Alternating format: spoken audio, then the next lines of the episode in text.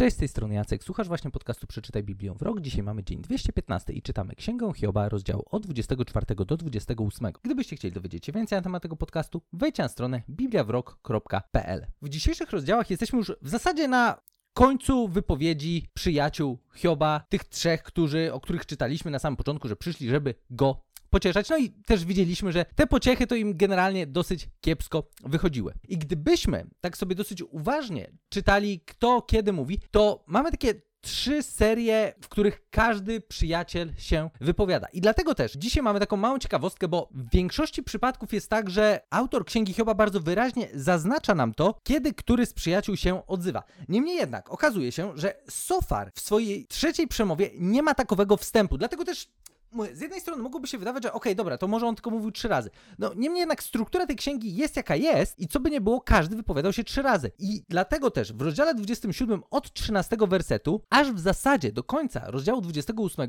mamy wypowiedź Sofara. Znaczy oczywiście, można dyskutować na temat tego, e, czy to faktycznie jest Sofar, czy to się zaczyna w 13 wersecie 27 rozdziału i leci do końca 28, bo wyjątkowo nie mamy tutaj tego wyraźnie zaznaczonego. Niemniej jednak, kiedybyśmy spojrzeli sobie na to, w jaki sposób ten tekst jest napisany i szczególnie właśnie w rozdziale 27, jakie tam pojawiają się argumenty i tak dalej, to gdyby to mówił Hiob, no to trochę by się zrobiło niespójnie, no bo w zasadzie w rozdziale 27 ta końcówka, czy ta druga część, ona idzie bardzo taką narracją przyjaciół Hioba. To, to nie są teksty w tonie, który Hiob prezentował poprzednio. Więc mówię o tym dlatego, że w tym wszystkim rozdział 28 jest naprawdę bardzo ciekawy. I z jednej strony, jak wyżylibyśmy sobie na ten rozdział 28, to on nawet może być takim rozdziałem, w którym się możemy zastanowić, mm, dobra, ale to ktoś wtrącił, w ogóle kto to napisał? Kto to napisał? Dlate, dlatego zwróciłem uwagę na to, że tak zresztą byśmy mieli to zaznaczone też, gdybyście na przykład czytali właśnie e, Biblię w przekładzie mm, Biblii Tysiąclecia,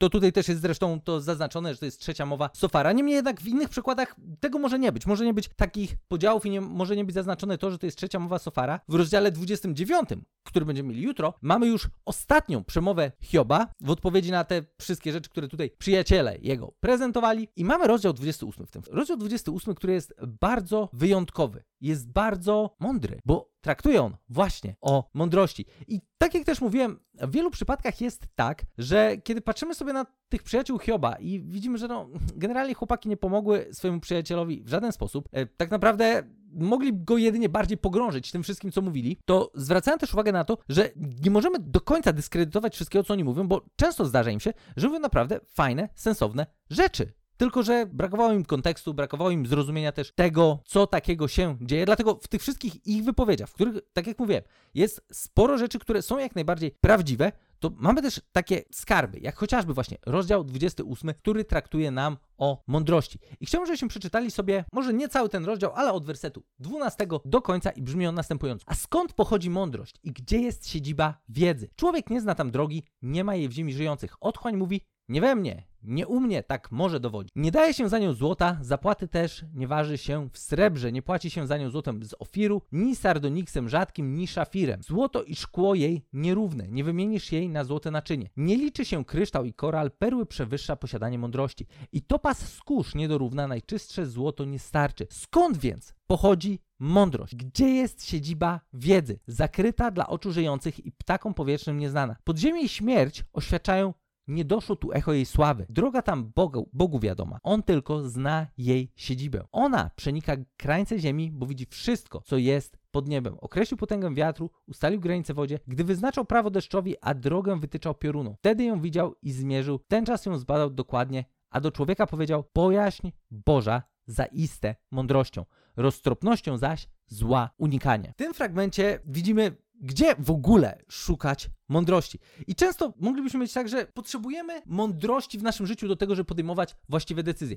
Często jest tak, że kiedy właśnie stoimy przed różnymi wyborami, to jedna z rzeczy, które, które byśmy chcieli mieć, których szukamy, to właśnie jest mądrość. I wielokrotnie rozmawiałem z osobami, które stały przed jakąś decyzją i, i nawet pojawiała się czasami tak, taka prośba, hej, możesz się pomodlić o, o mądrość podjęciu właściwego wyboru. I widzimy tutaj, że Mądrość jest dostępna, ale mądrość, prawdziwa mądrość, jest naprawdę wyjątkowa. Kiedy mówimy o mądrości, to mądrość to nie jest to, co my często rozumiemy jako mądrość, o czym zresztą jeszcze będziemy sobie całkiem sporo pewnie rozmawiać przy okazji księgi przysłów. Niemniej jednak tutaj już widzimy, że choć my moglibyśmy szastać określeniem mądrość, że ktoś jest mądry, bo właśnie, bo nie wiem, bo dobrze gada, tak? Tak szczerze mówiąc, w wielu przypadkach moglibyśmy w taki sposób spojrzeć na przyjaciół Hioba i powiedzieć, no dobrze gadają. Czy to znaczyło, że byli mądrzy? No nie. Widzimy, że mądrość nie jest łatwa wcale i nie jest oczywista do tego, żeby do niej dotrzeć. I jedyną drogą do tego, żeby doświadczyć mądrości w swoim życiu jest poznanie samego Boga.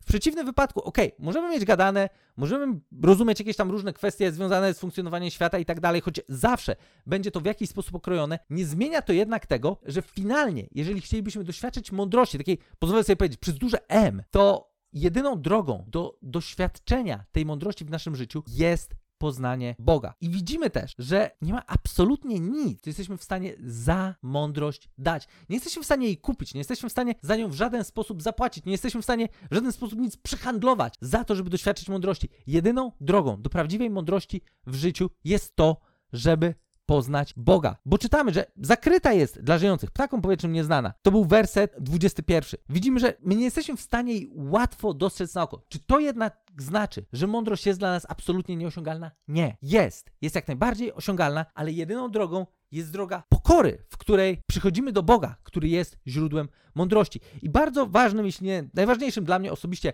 wersetem z 28 rozdziału jest właśnie werset również 28, gdzie po tej całej serii na temat mądrości, na temat tego, jaka ona jest wyjątkowa, czytamy, że do człowieka powiedział: Bojaźń Boża zaiste mądrością, roztropnością zaś zła unikanie. Jeżeli chcielibyśmy jakkolwiek doświadczyć w naszym życiu mądrości, zaczyna ona się od tego, że w naszym życiu powinna znaleźć się bojaźń Boża. I wydaje mi się, że w którymś odcinku już mieliśmy okazję na ten temat rozmawiać. Bojaźń Boża nie na zasadzie, że jestem przerażony i sparaliżowany osobą Boga. Boję się, że nie wiem, że da mi w łeb, że w jakiś sposób wiem, patrzy na to, co robię i czeka tylko na moment, kiedy się potknę i tak dalej. I dlatego się go boję. Nie, w ogóle nie o to chodzi, kiedy Biblia mówi nam o tak zwanej bojaźni Bożej.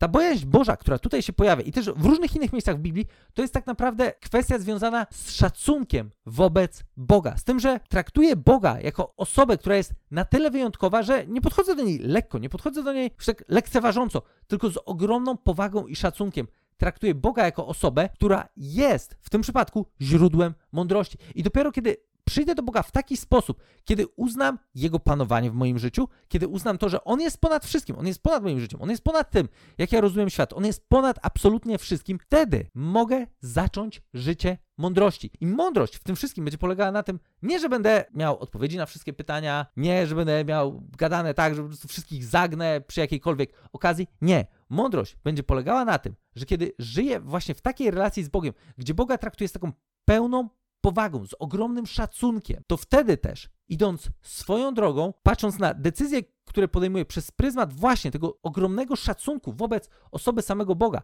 szukając Jego prowadzenia, szukając Jego rady, mogę to poznanie przełożyć na konkretne działanie w moim życiu.